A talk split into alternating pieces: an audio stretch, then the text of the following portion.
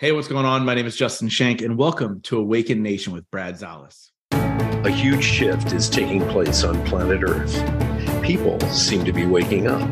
Tired of the way things used to be, they are creating something brand new and changing the world we live in. My name is Brad Szollose, and I get to sit down with the next generation of idea makers, the disruptors, and the game changers. Everyday people, just like you and me, from all over who are doing amazing things. Welcome to Awakened Nation. Welcome back to the show. It has been way too long, my friend. Dude, it's been it's been insanely long. Not only from when we recorded, but since just you and I spoke. And so I think what people are going to hear on this is literally just I I believe it's just two friends catching up, which which is my favorite type of episode. Yeah, the Awakened Nation is just a conversation. And I love to have entrepreneurs on, especially reluctant entrepreneurs like yourself, because what starts to happen is you have to go through a lot of head crap to get to where you need to go.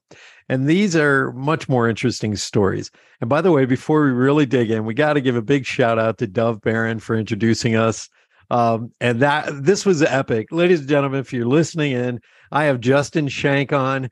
Uh, he's the founder of uh, the Growth Now movement, uh, entrepreneur, uh, number one podcast. Am I right? You, you were listed as the number. At, at, one point, I was a top eight podcast by Inc. magazine, but you know, fortunate enough that the show now gets ranked in 100 countries every single week, which is really crazy. That's eh, you know that blows my mind. I look at my stats too. I'm up in 75 countries consistently. I'm like, what in the who listens to me in English, let alone Hungarian? You know what I mean? It's wild. Croatia listens to me. It's but, wild, uh, dude. I'm actually, you know what's really funny about that? I'm actually currently, I think I just the other day it popped up like number 65 out of all podcasts, not just in my category, out of all podcasts in India for Dude. like and it's and it's been like that for probably about a month now and i'm like because you know you you spike let's talk podcasting really quick right there's moments yeah. where you spike up where you're like oh cool some some yeah. kind of growth is happening but when you're sustaining that kind of number for a month plus um, it's really this crazy thing of like where did this all come from where why india yeah. did i have somebody on that spiked them to go hey i want to pay attention i don't know but podcasting is just that weird type of thing, you know? It is. I have some episodes where I just I don't know what's going on. Why did it go to 2000 downloads in in, you know, a couple of days? I'm like, "What?" you know. Um so you need to get t-shirts uh printed up that say I'm a really big deal in India. They'll sell like hotcakes, right? They will, you know. Uh, but anyways, l- ladies and gentlemen, Justin and I met uh, probably around 2018, 2019 I was scheduled to give a keynote speech uh, in uh, I think it was Berks County. Was it Berks? Yeah, good old Reading, Pennsylvania. Reading, Pennsylvania, and it's actually near my old stomping grounds. I grew up around there, and uh, I was posting on social media, "Hey, I'm gonna be there, man. You know, join us." And uh, Dov Baron reached out, and he's like, hey mate you got to meet my friend Justin Schenck that is the worst impersonation of Dov. I actually i thought it was pretty good. I thought Dov joined the call real quick. Yeah it was thank you. Uh, but uh, you know so i we we got in touch and we got together and we sat at the bar and we we started testing beers. And you, you actually turned me on to something better than what i was drinking. But the conversation folks you know when you meet somebody and you just click boom like that and what was great about Justin is um, he was an entrepreneur. He's been through a lot. Uh, he built this business and it's live events, it's a podcast, and you've just now been invited to one of these big festivals called uh, what is it, Unstoppable? Yeah, Unstoppable Success Summit, which was like, you yeah. know, honored honored to be invited. You know. Good, good. So let's dig in uh, because I, I know a lot of people who are business people, entrepreneurs, podcasters who want to hear your story. And one of the things that I love is what what drove you to start all this uh, in the first place? Yeah, that's a that's a good question. I mean, for me, the original idea and then what it ended up becoming was two different things. And I think you hear that story all the time in entrepreneurship of like I've got this grand idea and then you have to be able to to shift. But right. what ended up happening for me was not oh I had to shift to make business work. I had to shift to make life work. So right. the original idea behind the show was, hey, let me interview entrepreneurs so I can pick their brain so I can learn. In the tiniest back of my head, I was like, maybe somebody will listen. It would be really cool if my brand would grow, whatever. But the original idea was like, hey, I kind of suck at this entrepreneur thing. I had three failed businesses under my belt. I was like, let me pick the brains of these entrepreneurs so I can learn, not any other reason. Uh, and what ended up happening was six months before I launched the show, my mom, who was in the in a 20 year battle with opioids, she ended up losing that battle. And it completely shifted my mindset about life. I completely mm-hmm. took a step back from understanding what is success, what am I quote unquote chasing, all these things. And so for me, the big shift for me was why am I chasing the car, the girl, the house, the money, the the the accolades, the people saying, "Wow, you're so great." And the reality was, I was chasing it because society said, "Hey, once you get those things, you're going to be happy." And so I was wow. really chasing happiness. And my my big aha moment, and this isn't something that I shared three years ago because I think it was a later realization for me. Um, but when my mom passed away, I went on a three month bl- bender where I was blackout drunk six nights a week. Oh yeah. And uh, when I woke up, when I quote unquote woke up from that bender and decided to stop numbing the pain, uh, my greatest realization was not only did my mom die uh, because she didn't love herself, right? People are like, oh, she was an addict, she she overdosed, whatever. And, and it, it wasn't an overdose, but I digress. My mom died because she didn't love herself. But when I woke up from this whole thing, I realized, wait, you don't love yourself either and so thus began my journey of kind of unlocking like how do what does that even mean number 1 and then how do I do that? And then you know obviously put that into place. And so I always say the first 2 years of my podcast every single question was for me. It wasn't for anybody else and and thus begun the journey. Wow is all I have to say. That that's that's hard to wake up to that you know? Um when I was younger, uh, my escape was as soon as I could get away from the house, got away from the house. Um, and you know, I was smoke. You know, it was the seventies. I smoked pot, and I I realized, you know, um, I wasn't dealing with what was really going on, and I think it's a lifetime journey. I I I find it amazing that you couldn't tell this three years ago when we first had you on the show, and now you can. And it is that we pass down whoever you are, you're you're passing down the trauma to the next generation with without telling the person, without touching the person, without doing anything. It just it's like osmosis. Being raised in an environment like that, you know, uh, wow, hats off to you. Um, this realization didn't come overnight, obviously, but it, it took a lot of work.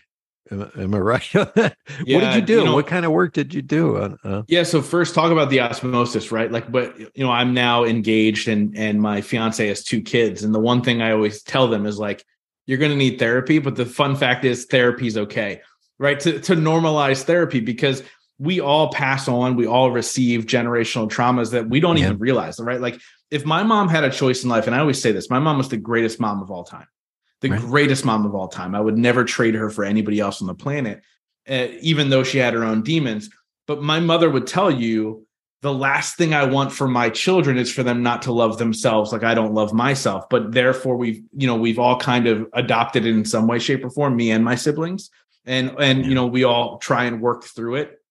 But still to this day, it's consistent work. It's constantly checking yeah. yourself. It's constantly realizing that hey, where do these limiting beliefs come from? Where how can i work through them? And, and at the end of the day that's what it is. It's limiting beliefs right? Nobody told me i wasn't good enough. Nobody told me that i couldn't do. Nobody told me these things.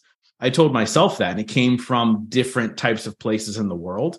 Um, but it's a constant work in progress. But the end of the day i think for me the biggest win that that i took away from the conversations i've had my biggest win that i can tell anybody else is like you have to take care of yourself first as a kid who was raised in a trauma trauma central household for lack of a better term and for most people who were raised in that way we want to help so much. So we right. literally give everything that we have to people that we come in contact with but we never do that for ourselves. And so once you're able to do that for yourself you can start to realize like hey i do love myself and i'm going to treat myself like i treat treat others. And the first thing i do is i make sure i take care of myself every single day in some way shape or form yeah that that self-love component is rough because um, we you know whatever we're lacking whatever that hole in us is you know what we didn't get that actually becomes our love language you know if we weren't touched a lot as a kid, we want to touch. If we, you know, acts of kindness because we didn't get those. And so I always find it is an ongoing journey. The things I've learned about myself in the last two to three years has kind of blown my mind. And I want you to talk about this because you kind of step off the hamster wheel of serving, then going to therapy, serving, then going, oh, I gotta, I and you, you know, all these things. And when you stop, I feel my progress has has made leaps without trying as much because I, I stopped and got centered instead of busy. Uh, mm. You want to talk about that a little bit? Yeah, you know, I think, and if I if I'm hearing this correctly, I think it's it's that idea of like sitting with yourself. Yeah. Right. Like uh, as entrepreneurs, as people, in 2023 now that I can't believe it's 2023 but now in 2023 we are constantly on this hamster wheel of doing something right and then entrepreneurs take it to the next level and a lot of the times the reason we're doing that is we're trying to fix something inside of us and we yeah. do it by doing outward things. But if you're able to kind of stop take a step back and go why do i why do i feel like i need to do that? Right? But that's the hard part. I think the hard part is the realization like people don't want to feel that. People don't want to yeah. face themselves. You know what i mean? Yeah. stop. Collaborate and listen right? You're so right because i look at entrepreneurship you know both of our roads and if you have something you need to work on it will reflect in your business and vice versa you know something's going on in your business lack of knowledge uh, you're not emotionally taking uh, breaks and and facing yourself. You're rushing. You're collaborating. Um, there was a there was a great book out there. I, f- I forget the title, but uh, I think it's "Stop Chasing Money." And how many of you out there that are listening are looking for the next deal, looking for the next you know a project? Uh, it's called one-off businesses. I call it. You know, web development back in the day was a one-off business. Once you're done with the website, hey, nice knowing you. And uh, so now, you know, it's sort of like, well, how do we build businesses in a very different way? And if you're a single proprietor, you know, an entrepreneur, you have got to face yourself. You must. You have to face yourself because your success is reflected in your business and how far it'll reach. It'll hit a ceiling if you don't deal with this stuff. And and Justin, you, you are a prime example of growth, like growth right now growth now movement. See how I did that? I love it. Little um, plug. Yeah, I, I, tune into the show, folks. I, I've been listening to it, and it's a deep dive, really into four pillars of success, and that was business, relationships, spirituality, and what's the fourth one? Wellness. Nice. Yeah, health.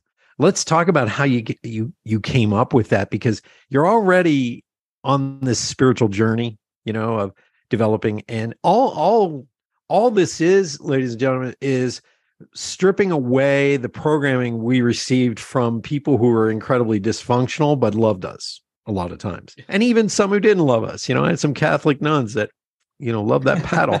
Uh but but what you're doing is stripping back the layers so that you can be your true self your core soul let's call it the the energy there's nothing in between that energy that is truly you at the core and what you're putting out into the world. And uh, let's talk about that because this you're all you live it. You live exactly what you, those four pillars. Yeah, and so for me, it was actually you know we always try and find the blessing and the curse, right? So like yeah. COVID happened, and my business halted immediately. Like as a speaker, as somebody who hosts live events, as somebody who does all those types of things and thrives on then getting clients from speaking at these events, you know, beyond everything, my everything stopped for me overnight. And so there was a, a mild panic. Uh, but then obviously, I think the light at the end of the tunnel was it allowed me to kind of take a step back. And again, talking about reflecting and taking a step back uh, and take a look at my business and what is what is growth now movement? Why have so many people been drawn to it? Why have so many people said, "Hey, I want to listen to this guy and follow along and invest in his things"? And so I was like, "What does it all mean?" And so I used to say, "Growing in all areas of your life." and I was like, that's that's so vague. Um, yeah. And for me, it made sense because it was just naturally what I was living. But I was like, what is it? What am I really diving into? And, and why is it the case? And I went back and I started listening to some key episodes of my show and started noticing trends and all these things. And I realized that every single conversation, even if it wasn't on purpose, but every single conversation I had focused on one of four things business, relationships, wellness, and spirituality. And I was like, well, why is that the case? And I realized that when you find balance in those four key areas of your life, everything else flows exactly the way it's supposed to flow. Right. There are moments as entrepreneurs that we go into seasons where we have to put our head down and work our tails off. But if we don't take a step back and and tune into our relationships, right, to take care of our significant others, to make sure that the, our loved ones know that we are there to support them, then that relationship's going to die. If we don't move our bodies, then our bodies will stop moving if yeah. we don't focus in on the spirituality aspect of us because we're more than just this human form and we can go deep on that if you want but we're we're more than just this human form if we don't check into that wellness and that health of just our spirituality side we're in trouble uh, yeah. and so what i realized was at the end of the day the people that i've at least in my own world when i looked at said and said what don't i want in life and i looked at these people at, you know who are further along by years in my in my life i said what do i want what don't i want the things that I didn't want were people who didn't have that balance, right? The guy who's got the jet, that you know, the the the jet that he can afford, but he's miserable in his marriage. I don't want that. Yeah. Yeah. Right. Or the guy who has a great marriage, but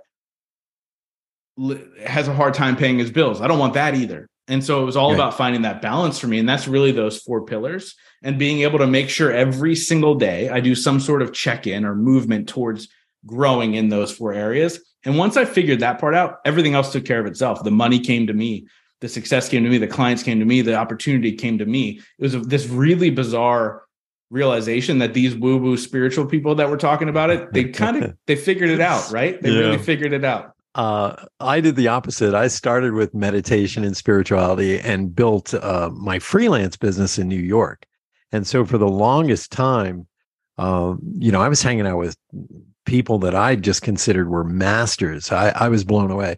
And I, you're going to love this. I remember I would hang out with these people and uh, we would go out to dinner to some really, you know, healthy restaurant. And we're talking back in the late 80s, early 90s. So, like, this was rare. I go, How did you find this place?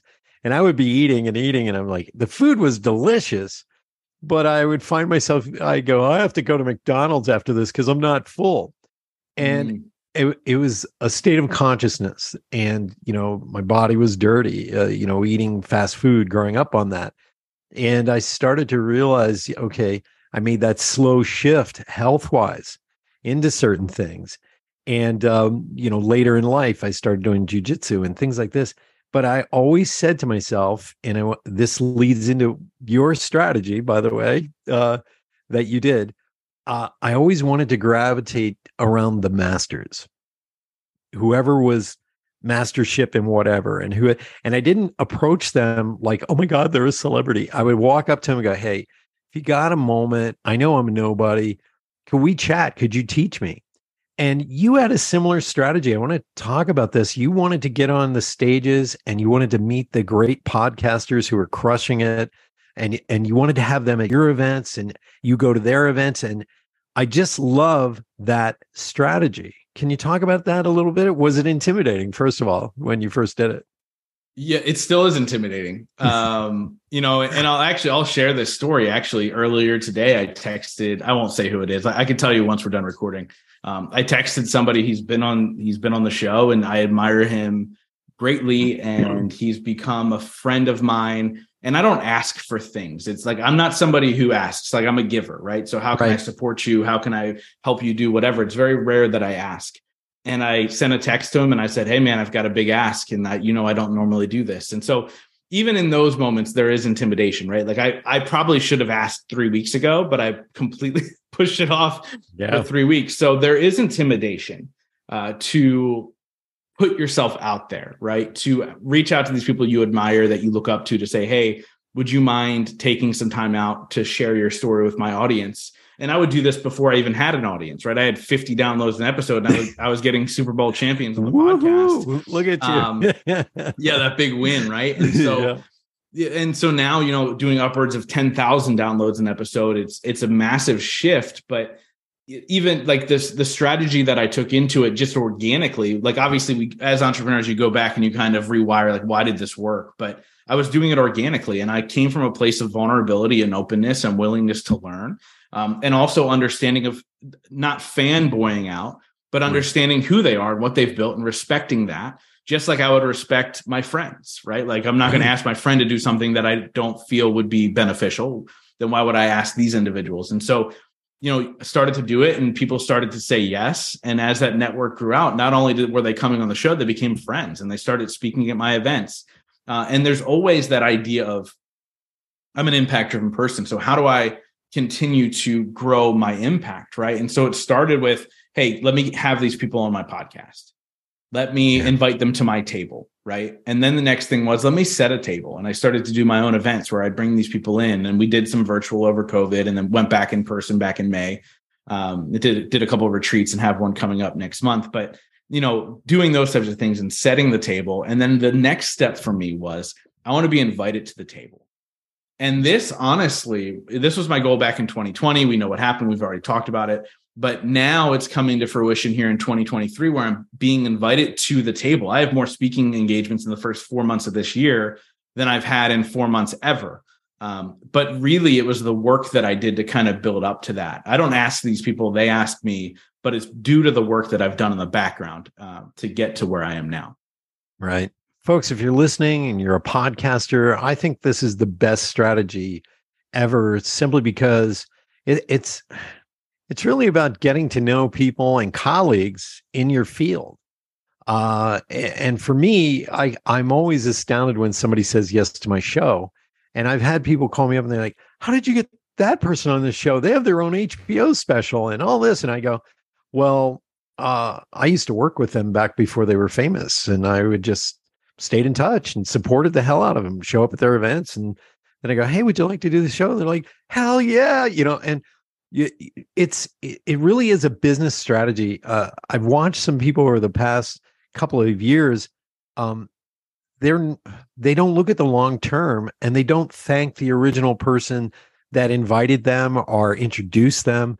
Every time I do a show, I go, "Hey, we got to thank so and so." Like for us, it was Dov Baron for putting us together, you know, and that Tom Newmaster also, who um, has Force Packaging in Lancaster. You know, he put that event together. Without those connections, you and I would have never met. You yeah. know, and and I love the fact that we're both from Pennsylvania. We're from that, you know, that uh, Pennsylvania Dutch area. You know, we like the good food. We like all that stuff. And yeah. what has always touched me about you is your humility. You know, there's there's like no ego there. You just come in and you're you're curious. You're a curious person. Uh, I was listening to the Dave Valentine episode before we started this, where you interviewed him, and I just I could hear in your voice like this. Oh man, tell us more about that. You know how he created these businesses. His marriage almost suffered. Uh, his wife sat him down and said, "Hey, we miss you. You know, yeah. there's a reason you're married. You know." And he gave him, himself that shot. Okay, in, in five months, if I'm not doing this amount of business, I'll, I'll quit. And th- I love how you were just, you know, it's a conversation and uh, you're coming from the heart, which I love, man. Yeah, thank you. And Dave, Dave in general is just uh, an incredible human being, and I think you know, and and and part of it is I think maybe it's just the people who say yes to me and and don't ghost me when I invite them on the show, right? And and Dave was actually an introduction from somebody else, but the people that end up coming on my show, you realize that they have hearts of gold too. And I think it's just the uh, people like you and I, right? We attract those types of people. And I think yeah. we attract those types of people because we are the selfless. We are the people who don't really, we don't want. And I don't mean that in a sense of like we don't have goals, we don't have aspirations, yeah. but like I don't want anything from you. I don't want right. anything from anybody that I've come across. And the greatest, some of the greatest uh, compliments I've ever received are when people finally meet me in person that might listen to the podcast or hey they've asked for me to be on the show. And they go you are exactly the same person on your show on my show in real person or in real life. Um, because honestly at the end of the day i don't know how to be anybody else. And whether that's whether that who i am is right or wrong this is just who i am right? And yeah. so i don't know how to be anybody else. You know uh, you you touched something with me because one of my first really big speaking events was uh, 2013. I was asked to speak at a Napoleon Hill event uh, Think and Grow Rich. And day two, I was supposed to cover the second book that wasn't published for like 75 years, and that was Outwitting the Devil. And you know the old saying, uh, try not to meet your heroes. so I went to this event, and the people I really wanted to meet disappointed me so badly. You know, I was like, oh, they were the person on stage was loving and giving and bragging a little bit and then humble. And then they would come off stage and they were cold as ice. And I was mm. like, whoa, that surprised me because the you and I are very similar. Person I am off stage is the same way I am on stage. And then the surprises came through. Like John Assaraf from The Secret was in the back of the room after I presented it, and I, I got my first standing ovation. Uh, I was like, "What? How did that happen?" You know, John Assaraf goes, "Who are you?" And he shook my hand. I'm like, "What?" You know, um, I met Bob Burg there, and he and I just had fun. He does really bad imitations on stage, so you know, I'm doing other imitations uh, to tease him. And Jim Palmer and uh, and um, you know, I just I met so many of these people that became surprise heroes. And i have them on speed dial now and i know you you have that as well. Does mm-hmm. doesn't that shock you a little bit that sometimes you're in a certain circle now? And and it i know it it was hard work to get there but don't you pinch yourself some days? Every day. Um and it's so funny that you're bringing this up now.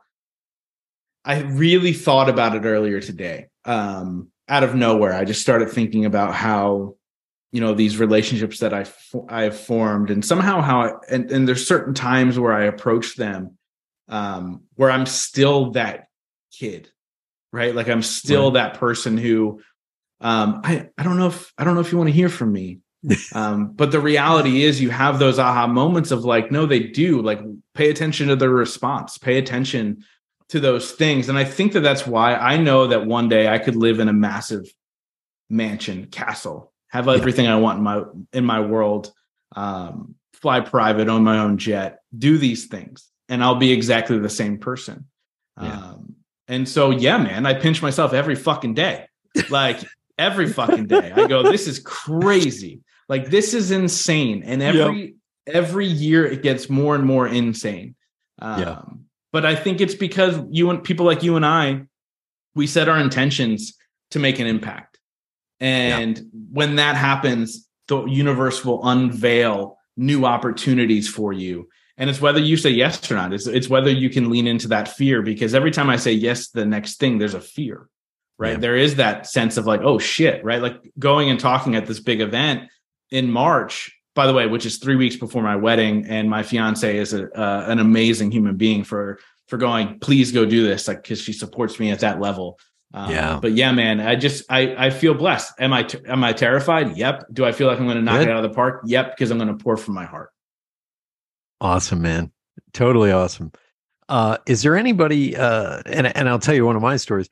Um, I, you know, I was shocked. I flew out to this one event to speak, and uh, I don't know if you know who Joel Comm is. Um, but he was a huge influencer before anybody knew about this. He's written dozens of New York Times bestsellers on how to use Twitter and all these other events. And then he walked away from it all. And now he's doing, you know, cryptocurrency stuff, but he's always on the cutting edge. Like he was that leading social media guy. So I, I fly out to this event and I'm doing my thing, which is about cross generational management. And I go into you know, all the things that affected it. Well, the following day, Joel's supposed to speak. And after he's done, I was like, I was so impressed, mind blowing stuff. And I go up to him, I go, Joel, hi, uh, I'm I'm Brad. You know, I was sort of like, you know, you know, intimidated because this guy's big.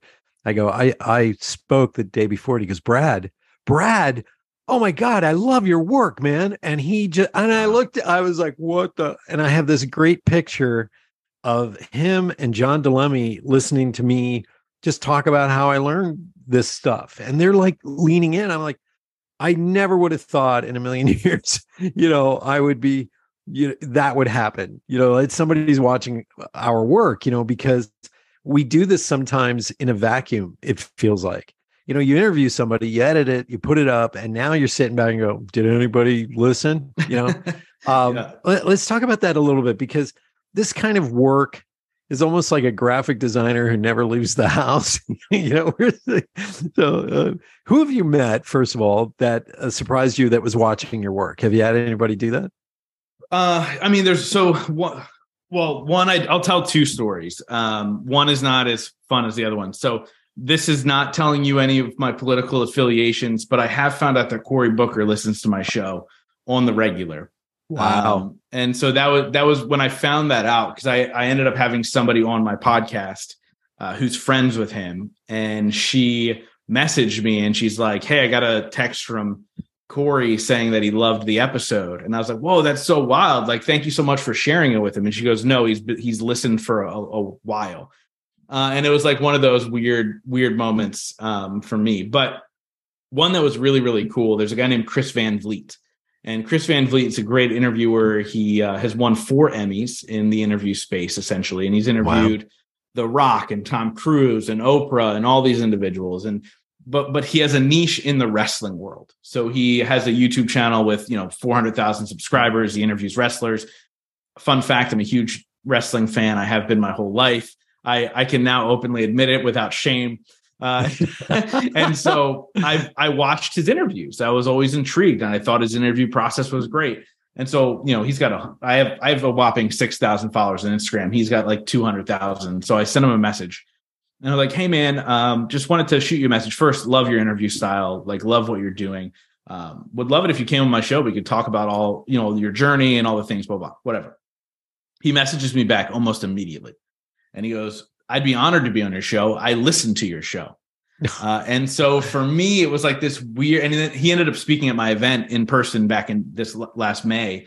But like um, to have that moment of of mutual admiration for yeah. the, because I, I really do look at interviewing as a craft. Um, and so that mutual admiration of two people, like it was really, really cool. Now he's a, a great friend of mine, uh, and we chat all the time. And so yeah, man, it's it's weird moments like that. But here's a I'll share one more f- fun story.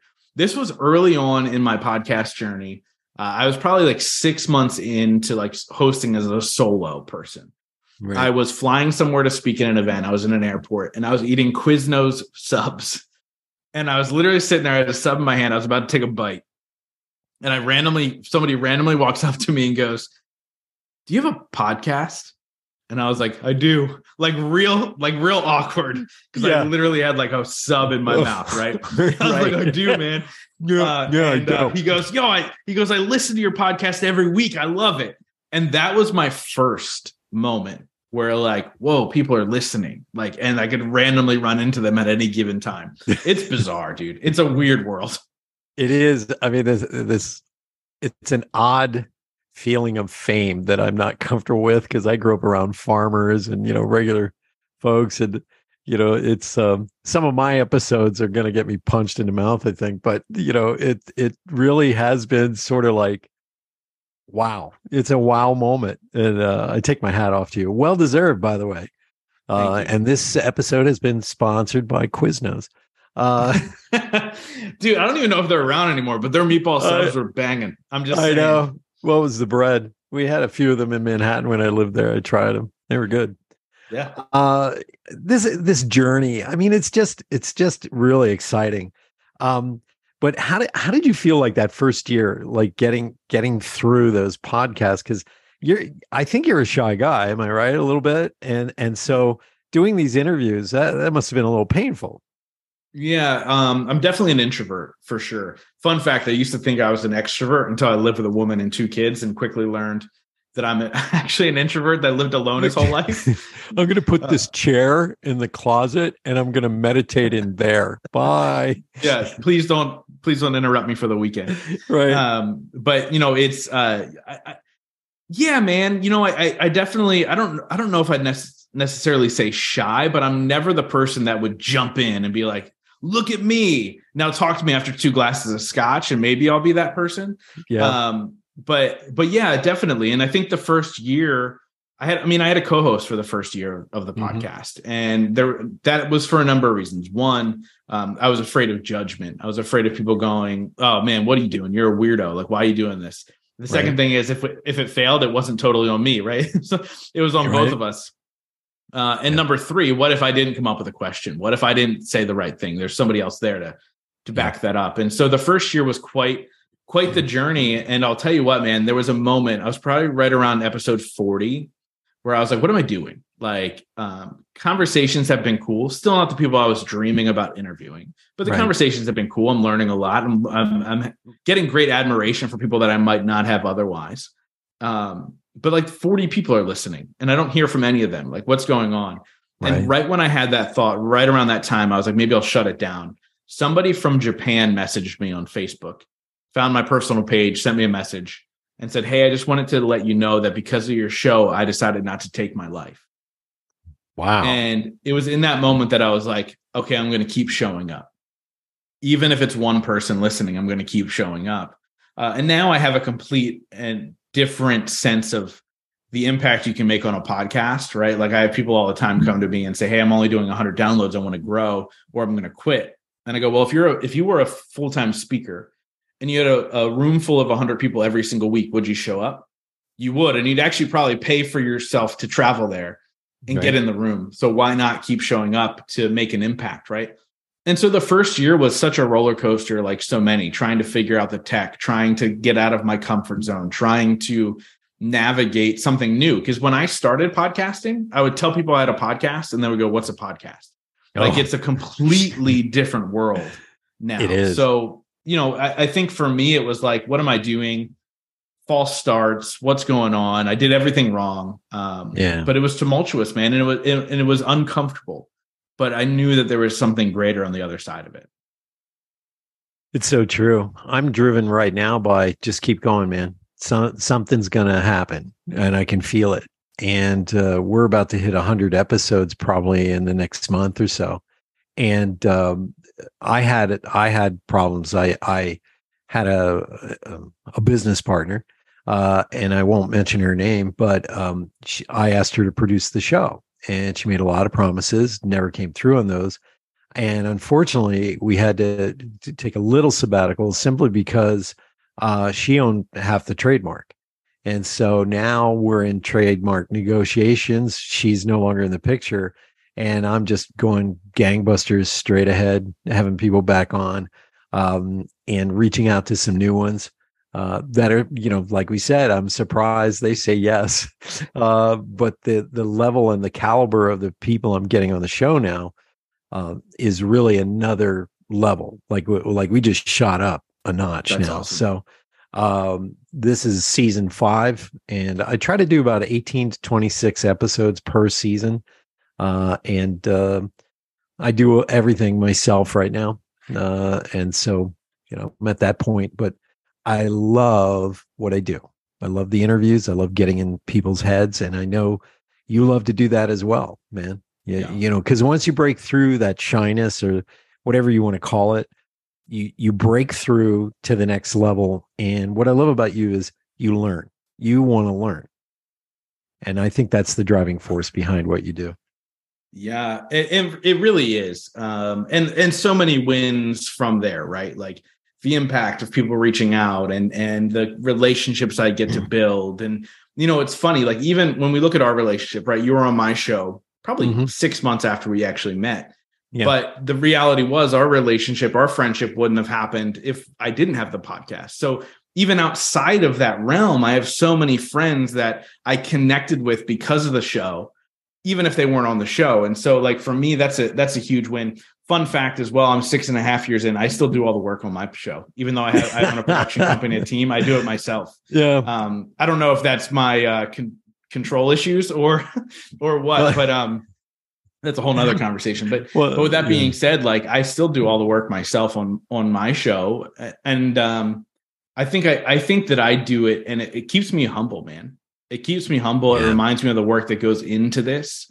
Um, you know, because this is the this is literally like when we look to take it back to entrepreneurship really quick. My podcast is the center of my entire wheel. Everything that I do, I own a couple companies in the podcast space. I own the Growth Now stuff, which is the speaking and the events. It all Mhm. s- spins off my podcast itself. And so right. if I'm not taking care of that in the way that it needs to be taken care of, what else could go wrong?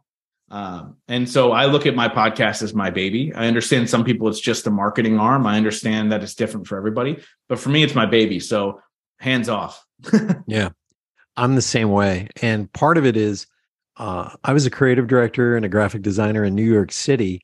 And although it did a lot of print work, I actually specialized 70% of my business was doing large scale meetings before we had digital, you know, computers. So I was working in film and video, uh, projection onto large screens. You know, uh, sometimes my stuff would wind up in stadiums. Um, wow. You know, a thousand people in the audience for a sales conference. You know, big stuff. So I'm very meticulous about the editing and taking out the ums and the ands sometimes, and making the person sound like a superstar because sometimes I ask questions that stump them for a minute. so, uh, but yeah, I'm like you. I, I, this is my baby. This is truly my baby. And I have a lot of clients I help with their own personal branding. You know, I help them write their books and I get their images out there and all this. But this is my, this is my baby, man. And um, I just, uh, yeah, I, I'm in the same ballpark as you. Um, I want to uh, ask you you've had some amazing guests on y- your uh, show. Bert Kreischer, by the way, uh, when I did comedy, I, I, we would all run into the room to watch him work, and he always took his shirt off because yep. comedy clubs a lot of times didn't have air conditioning, so he just was more comfortable going, "God damn, it's hot in here," and he'd rip off. His... so now that's like his trademark. But I consider Bert a master storyteller. And oh, my favorite is when he talks about going to Russia and being called the machine. My yep. favorite, favorite story. But what are some of the guests that you just you loved that you got him on the show? I mean, Bert's up there. Uh, yeah, for sure. Right. And so I always say my big claim to fame is I'm one of the 1,500 people that he follows on Instagram, even though he has 3 million followers. Right. Right. So him and I still communicate through it through Instagram and chat from time to time, and and that's really really cool. By the way, he's ha- his movie's coming out, The Machine. Um, oh. so yeah, dude, it's it looks amazing. Like, I gotta get him. I gotta get him on the show. I gotta ask. Him. I can't him. wait. Um, and so yeah, so that's cool. Uh, I mean, look, there's a ton, right? And and they all. I don't have a favorite. That's a question. I'm so glad you didn't ask me that because um, I don't really have a favorite. But yeah, he's one. Another guy uh, no, named uh, Phil Rosenthal was mm-hmm. a great interview. So if you don't know who he is, he's the creator of a little show called Everybody Loves Raymond. And yeah. he now has a travel show on Netflix called Somebody Feed Phil. Um, and that's actually how I got to know him because I never watched Everybody Loves Raymond. And until I, I asked him to come on the show, and until I started doing research, I didn't even realize he did, was the guy who did Raymond. Like he was already scheduled yeah. for my show. Um, so that was really cool. Uh, obviously, look, Ed Mylett um, was a, a blessing and, and still a friend to this day. Trent Shelton taught me that people in the self development space can be genuine. Um, yeah. You know, just moments like that. But but the, a huge one for me. I'll share this story really quick. Uh, there's a guy named Fabio Viviani. If you're not familiar who he is, he uh, he is from Top Chef, so he's created a huge name for himself he's now a massive entrepreneur with you know food companies and wine companies and multiple restaurants all over the country. I think his companies are going to do something like three hundred million dollars this year, right? Mm-hmm. Like huge. And he was speaking at an event that I was attending. So I was going to this event just to attend and be a part of it. And I was like, who the hell cares about a chef? Like, I'm Mr. I don't watch reality TV, which is bizarre because I'm friends with many reality TV stars. But, and, and I think I'm friends with them because I've never watched their stupid shows. Um, That's true. It's true. Celebra- I, I I approach celebrities sometimes, and I I don't care that they're a celebrity, and yeah, for the love of God, we're friends five years later. you know, because I'm not a fan. You know, I've never watched what they did. Exactly, it's crazy. Like Albie Manzo from Real Housewives of New Jersey. First thing I said to him was, "Hey, man, I've never watched Real Housewives of New Jersey," and he goes, "Good, that makes two of us." And so, like, and he's still one of my best friends to this day. So it's just, it's just crazy. Um, but yeah, back to Fabio. So I was like, who cares about a chef? Like, I don't, whatever. So yeah. I go to this event. He speaks, blows me away. I turn to my friend who is sitting to the left of me. This is a vivid memory. Sitting to the left of me, I go, I need to be friends with that guy. Fast forward a little over a year later, he's on the podcast. Um, we hit it off. He ends up introducing me to 50 people uh, to be on the podcast. People like Andy Frisella, people mm-hmm. like a guy named Zane Lamprey, who then introduced me to Bert Kreischer. people like Albie Manzo, Kathy Wakile, like all these huge people. I made an, a bunch of introductions for him because he was working on an app that uh, unfortunately is not around anymore, but uh, helping him with a couple things there. He spoke at my event in 2019. Um, but more importantly, he's become a great friend who I get to call what I call a mentor, which means mm-hmm. I don't want to be a, a restaurateur. I don't need to make $300 million a year, but he's one of the most kind human beings on the planet. And wow. I want to be able to, no matter how much success I create in my life, continue to be that kind human being. And so I look up to him in so many ways. And, he's just a dear friend uh, yeah. who uh, is hilarious as well. So that, Good. so that helps. I think that's the key to doing a good interview.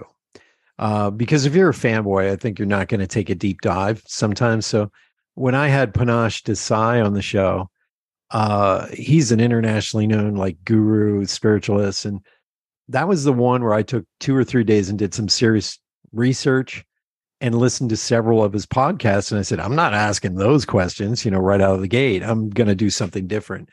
And so I found with the bigger guests, like I had Brian Smith on from Uggs, and I knew Brian went through hell. He got kicked out of his own company and had to crawl back in. So those deep dives where the where the person is just in pain, uh, pissed off, you know, got to get back. I found those those stories far more interesting. And and and here's a quick story. Tony Rubleski had me on one of his uh, before podcasting, he had CDs he would mail out to his his list. So yeah. he would do some interview each month, and he had some high level people on, like uh, John Stossel, uh, Jeff Gitomer, uh, Larry Winget, and uh, he had me on one of these broadcasts with uh, Ben Gay III, who wrote the closers, and uh, Jim Palmer, and these two guys, I'm looking up to them. You know, I'm like, these guys are you know amazing business people uh, Ben Gay worked with Napoleon Hill. You know, he he's yeah. legendary. And immediately Ben just starts talking about losing his son and still having to get up every day and go to work and, and be a keynote speaker and do sales. And then Jim Palmer talked about losing his job in one week and then getting diagnosed with skin cancer. And then he couldn't get a job for 18 months, wound up working at like Lowe's or Target and uh, struggled. And now built these businesses. And I'm sitting there going, what do I have to contribute to this conversation? And because for for lack of a better word, every time I was on all these other podcasts as a host or a guest, the conversation was, Do you know how successful I am? Let me tell you how successful I am. and it was all BS. And I'm sitting there going, I want a better conversation. And here it was. It was this this moment of chemistry, uh, Justin, where I just went, holy crap, I think I think this is what I want to do. I don't want to talk about, you know, the million dollars in the bank. I want to know the struggle to get to that. And do you know that was Tony's most requested and highest watched and listened to um, broadcast? Wow. And I realized that's what people want to hear, man. And yeah, and you bring that thunder. Uh, did you just stumble on that, or is that just your innate nature to ask those kind of questions? I think both. Um, I think it's it's an innate nature for me to just deep dive. I hate like surface level conversations. I don't give a shit how you made a million dollars. I just really don't. Um, yeah. But because of where I started the podcast from such a place of lack, from my rock bottom, from like, whoa, was me, all that stuff. That's why it naturally became those conversations. Um, um, but but dude, honestly, it was because I was act I was asking the questions from that place to begin with. Um, right. So that's why it was easy for me. Um, but now it's very intentional because mm-hmm. I don't I don't want the same conversation. And as a matter of fact, I was getting to the point where I was having the same conversation recently, and I took off the entire month of December because I said I'm I'm not enjoying this anymore. And right. I took a month off for the first time in six and a half years um, and really really enjoyed the reset and now these these conversations that are coming out now are fucking amazing because i took that month off that's the key you know uh, i want I, this came about my tagline came about by accident and that is a deep dive into the extraordinary and you know it it i want those conversations better it's like we're in a cafeteria somebody's upset. We're having a cup of coffee and the person opens up. That's the conversation. You know, like we're sitting there with friends. And and I've I don't know about your style, but when I'm sitting with somebody I I don't know, within 5 minutes we're like friends because I'm I'm just sitting there going, "Hey, I I went through something similar, but let me get back to this, you know, and this back and forth uh, it truly is an art and a science to interview people, I believe. And I yeah. think you're a master at it. And I and it didn't come overnight. You worked your ass off to get here. Um, and now I think the results are showing and your guests are coming into this this new conversation, this much more powerful conversation. Yeah, it definitely was not overnight. It t- I mean, it took time, but like, dude, when you start anything, you're gonna suck. Oh, right? Yeah. You want to learn how to play the guitar, you're gonna suck. Fun fact about me, I always wanted to play the guitar when I was a kid because you know it was cool. Like, yeah. oh, it'll make me cool. Um, and so I then thought that looks really hard.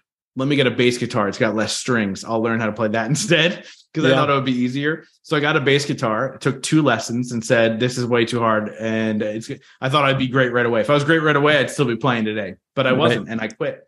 Uh, and if I took that mentality into the rest of my life, I would have quit everything because I realized that anytime you try something new, you suck. Like I would tell you, I would confident, I confidently say, I was not a great speaker until this year, until last year, 2022. And so you're talking about, I mean, consistently speaking from 2018 to 2022, that you're talking about four years of consistently speaking. Um, and I was not a good speaker, in my opinion, until 2022. Uh, and so it just takes time. It takes effort. It takes yeah. like how many times can I fall on my face and get back up until I do it again? Uh, and especially with me, I mean, I self-diagnosed ADD, and so to sit here and have an active conversation is extremely exhausting for me. Like I mm-hmm. can't do more than two interviews as the interviewee, as the interviewer. Uh, I can't do more than two interviews a day. Uh, period. My energy yeah. level is not there because it takes me so much effort to be present to not only hear what they're saying, but to also go. My mind's three steps ahead while I'm still present in that conversation. Yeah. Because you have to keep it going. I mean, it's exhausting. Well, you're probably like me. I listen as if I'm the audience. And I'm sitting there going, hmm, the audience probably wants to hear this next part of the story. So let me ask that. Um, mm-hmm. and, and that is exhausting. I mean, a lot of people, if you i watch you and and you know if you watch me folks you you see i'm looking at stuff and i'm looking at looking things up online in real time while they're talking sometimes um and i think that, that is what makes you a great interviewer my friend you know because maybe you are a little bit introverted you're listening more from the heart you're listening more from I, i'm an audience member and i want to get the most out of this person i want to hear the real story um, and that's exciting uh, before we switch gears, how how how do we get a hold of you, my friend? We should listen to the the Growth Now movement. Obviously, yeah. uh, please listen to his podcast. You're on Apple. You're on Google. Yeah, we're on the show's everywhere. Spotify. So here, Good. Here's what I always say, man. Like here we are, six and a half years later on the podcast. I I said earlier in this conversation that the first two years, every single conversation was for me, or every single question was for me. The reality is, uh, it's still for me, right? Like it's I'm in a consistent growth mode. I'm constantly looking to grow and in all in those four pillars of my life. And and so what I always say is like, look, go search growth now wherever you listen to podcasts. The show will come up. Uh, just type growth now, it'll come up. Uh, and listen to a couple episodes. If it vibes with you, click subscribe and come on the journey with me because that's what it is. We're really all on this journey and one taking one step at a time. So there's a great place. And then my favorite place on social to hang out is Instagram. So at Justin T Schenck on Instagram, uh, they can see me there. Please, if, if you hear this, and you want to send me a DM, I get back to everybody, and it's it is hundred percent me. Um, and so uh, please shoot me a DM there. Thank you, my friend. Uh, yeah, I love your show. It it's a deep dive. It really is. Uh, let's switch gears. Um, how did you find love, man? you're getting engaged, you're getting married, uh, you know, and and you met this wonderful woman with two kids, and you stepped in, and I've been looking at the Christmas photos and the pajamas, the matching pajamas, and everything. So, uh, let's talk about that. Yeah, dude. Um, how did I find love? Do you? Do you I'll I'll give you the surface level answer. Bumble. I swiped right um and so did she and and then she didn't so if you know how bumble works you swipe right you match the girl has 24 hours to say something to you, otherwise the match goes away. Um, She did not message me in those 24 hours, and I had to extend it another 24 hours for her to actually message me. So I extended it, which I would never do normally. Um, and here we are. But the reality is, man, I wouldn't be in this relationship now if the time that I had alone, I didn't do the work I needed to do. Yeah. Um, what I realized was in every relation, love relationship I had, um, it all ended similarly. And I realized that um, I would self destruct the relationship because I had what we called abandonment issues uh, because of the the way that I was raised and I grew up. Not that my parents abandoned me. It's just you know from the. It took a long time through therapy to realize that even though they were there and loving and supportive, they still chose their vices over me in a sense, right? Right. So you learn that you learned through the work that I had abandonment issues, and then I had to work through that. Um, and that took time and effort. And I was able to do the work and spend time alone and realize I loved myself and loved myself alone. Uh, and I was like, dude, I'm cool being the cool uncle, the cool bachelor, living the life, traveling the country, doing the things. And then bam. Uh, and I met this incredible woman who, on our first date, she said, Oh, by the way, I'm moving to Seattle in August. Uh, and I was like, oh, I guess this will just be like a thing, and then you'll move. And by the third date, I was like, that's going to be really hard if you move to Seattle. Um, spoiler alert: she didn't move to Seattle, uh, and now we're getting married, man, in a month and a half, which is crazy. Damn. Like I never thought I'd be that person, but Damn. it was a long process to get to this point. But I, I'm over the moon, man. My man Justin taking control of that relationship. You ain't moving. You ain't moving, woman. Actually, you know what I said to her? I said to her, if you come to me, because we, I mean, we both knew or pretty early we loved each other, right? And so Right. um, it wasn't the fairy tale. It wasn't like the I saw her and I was in love like that. That's bullshit, by the way. Uh, it took some time. Um, Yeah. but we got there and we both knew that this is what we wanted. And I said to her, I said, if you decide you're not moving to Seattle and you tell me it's because of me, I'm going to break up with you. Because I will not be the person that you're resentful against down the road because Right. it's not always going to be sunshine and rainbows. Relationships are tough. It takes work. And so in those tough moments, I don't want you to look at me and be like, I should be in Seattle. And then I, when, Seattle is brought up, which is never in an angry place, she's very happy. Um, but I always say it would be raining there right now anyway. So it doesn't Yes. matter. You're much Yeah. happier here. The sun's out more often. Look So at this. Look at what you got here. good. in good old Berks County, Pennsylvania. Yeah.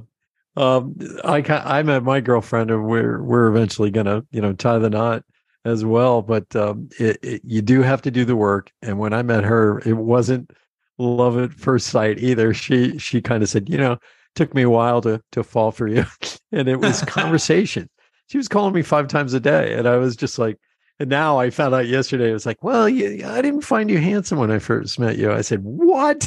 Do you see me? Do you see Do this head do of actually- hair? look at this you know yeah and it's like and so she starts crying out well you you, you were kind of you know lo- looking a little chubby there you know it's like yeah but i'm still you know not bad looking you know so we, we started laughing about it but uh it's one of those i'm really so glad um that you fell in love and you have this great this great woman and you're getting married and you're doing keynotes and you're just you're you're crushing it Yeah, man. You know, it's uh I feel really blessed. I do. And I I like with anybody who is is goal driven and growth driven, I have to I have to find myself in gratitude at moments and and remind myself, right? Like cuz look, the more you take on, the more stress you have, the more Yeah.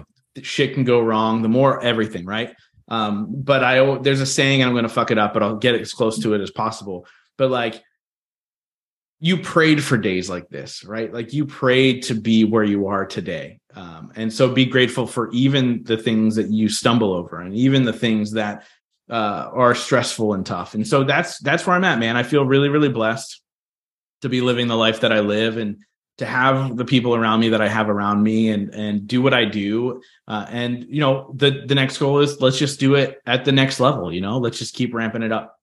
Damn, that's good. Way to spike the ball. I'm going to ask you one last question in closing, and that is uh, Is there anything we should know about you that we don't know? Because, you know, you pretty much are an open book. Oh man, that's a hard one. I am really an open book. Um, it's a great, great question. And I'm going through a Rolodex in my head right now of like, what are some things that people don't necessarily know? Um, like, um, here's a good example Panache Desai. I found out he's a huge Harry Potter fan. He just went yeah. there. He's like, I love Harry Potter.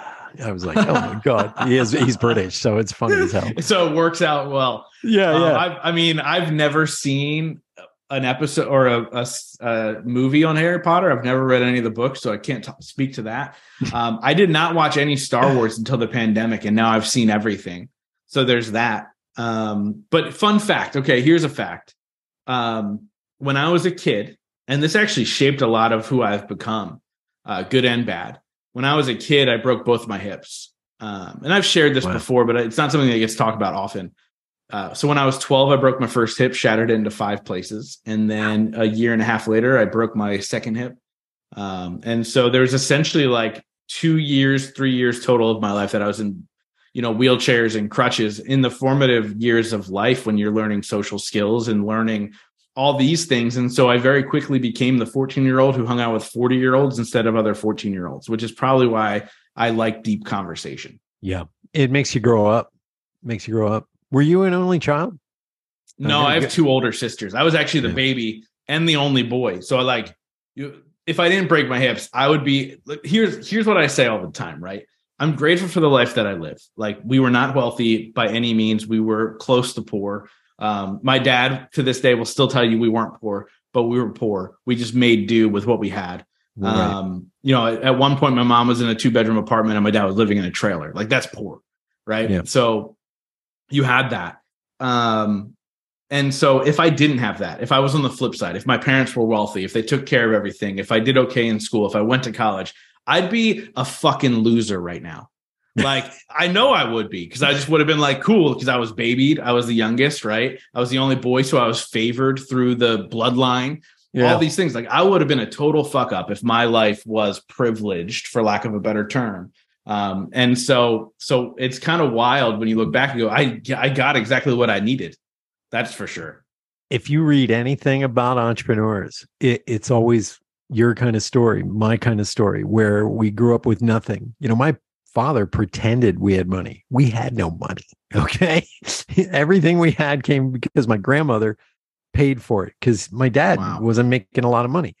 And so through the years, I look back on that and I'm like, what drive lack, lack drives us, you know? And it, and also if you read the stories of generational wealth, it's all lost by the third generation or second generation simply because they took advantage of it. That like they didn't have that lack that drove them to start a multi-million dollar company or, you know, get into production or believe in themselves enough to have that talent, that raw talent and uh, Justin, thank you so much for being on Awakened Nation. Dude, you are crushing it. Uh, I love you, man. You are doing everything. You're taking all the right steps, worked on yourself, and you're getting married and you're you're you're crushing it, man. I love it. I look forward to seeing the wedding pictures. Thank you, my friend, for being on Awakened Nation. Brad, thank you so much, man. This has been amazing. I'm honored. And uh, I promise you the wedding photos will not be in matching pajamas. You're welcome. You're welcome, ladies and gentlemen. uh, tune in next week. We have another great guest here on season five of Awakened Nation. Take care, everybody. Dude, I loved it, man. That was fun. Thank you so much for being a big part of the Awakened Nation movement. This is how you can help me and our extraordinary guests. If you guys enjoyed this episode, please share it out on Facebook, Twitter, and Instagram and let's grow this movement by word of mouth. Our success will be because of you. Thank you, and see you next week.